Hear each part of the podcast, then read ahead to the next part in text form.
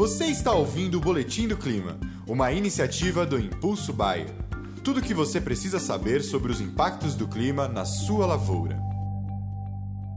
Olá a todos, aqui é Marco Antônio, agrometeorologista da Rural Clima, e vamos para o nosso alerta específico para Bayer, agora dessa quarta-feira, hoje, dia vinte e sete de outubro de dois mil e vinte e um. Como a gente pode ver aqui nas imagens de satélite, áreas de instabilidades se encontram sobre a região central do Brasil. Então, os corredores de umidades que vêm da Amazônia passam pelo Rondônia, Mato Grosso, Goiás, Mato Grosso do Sul e vêm aqui desembocar em São Paulo nessa manhã de quarta-feira. Com isso, a tendência para essa semana ou para essa quarta-feira é de chuvas em grande parte das regiões produtoras, desde lá do Pará, passando pelo Mato Grosso, Rondônia, Goiás, né, é, norte do Mato Grosso do Sul, São Paulo e Minas Gerais.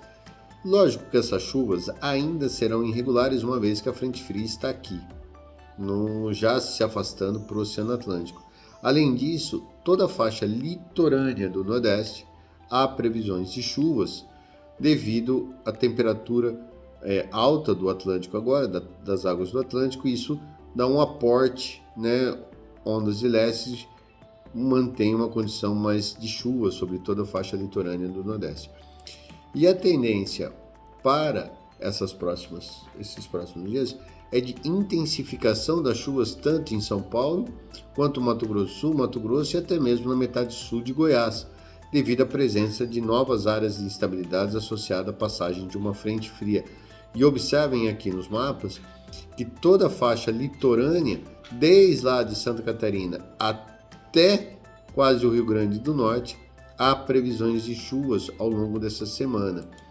E a partir de sexta, é, desculpa, do sábado, dia trinta, uma nova frente fria começa a, a se formar sobre o norte do Paraguai, e essa frente fria, associada às áreas de instabilidades que estão se formando ao longo dessa semana, deixará o tempo bastante instável e com chuvas ao longo de todo o início da semana que vem, ou feriado de finados, né, sobre grande parte do Brasil Central.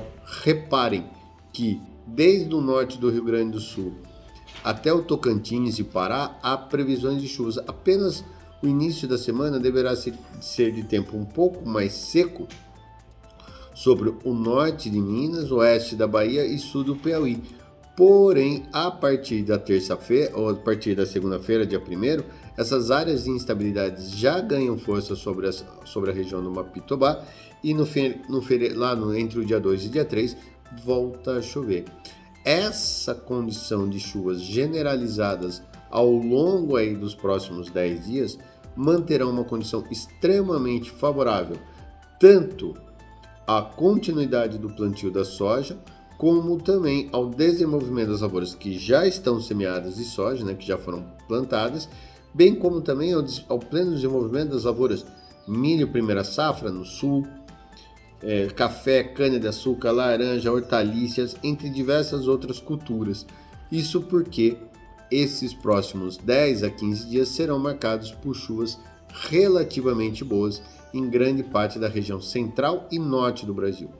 Não é que terá uma ausência de chuvas agora, nessa primeira metade de, de, de novembro, no sul do Brasil. Não, apenas que as frentes frias passarão mais rapidamente sobre o sul do Brasil. De uma forma geral, o mês de novembro está se mostrando exatamente isso. Frentes frias passando rapidamente sobre o sul do Brasil e organizando melhor as chuvas na região central. Então não é uma ausência total de chuvas no sul do Brasil, mas sim chuvas mais rápidas, mais irregulares, mas a tendência é de chuvas boas em todo o Brasil e a laninha ganhando forças. Isso tem que ficar aí de sobreaviso, porque é isso, que em dezembro pode ser um mês um pouco mais de chuvas irregulares sobre o Rio Grande do Sul, Santa Catarina, sul do Paraná, sul do M S e assim também no Paraguai.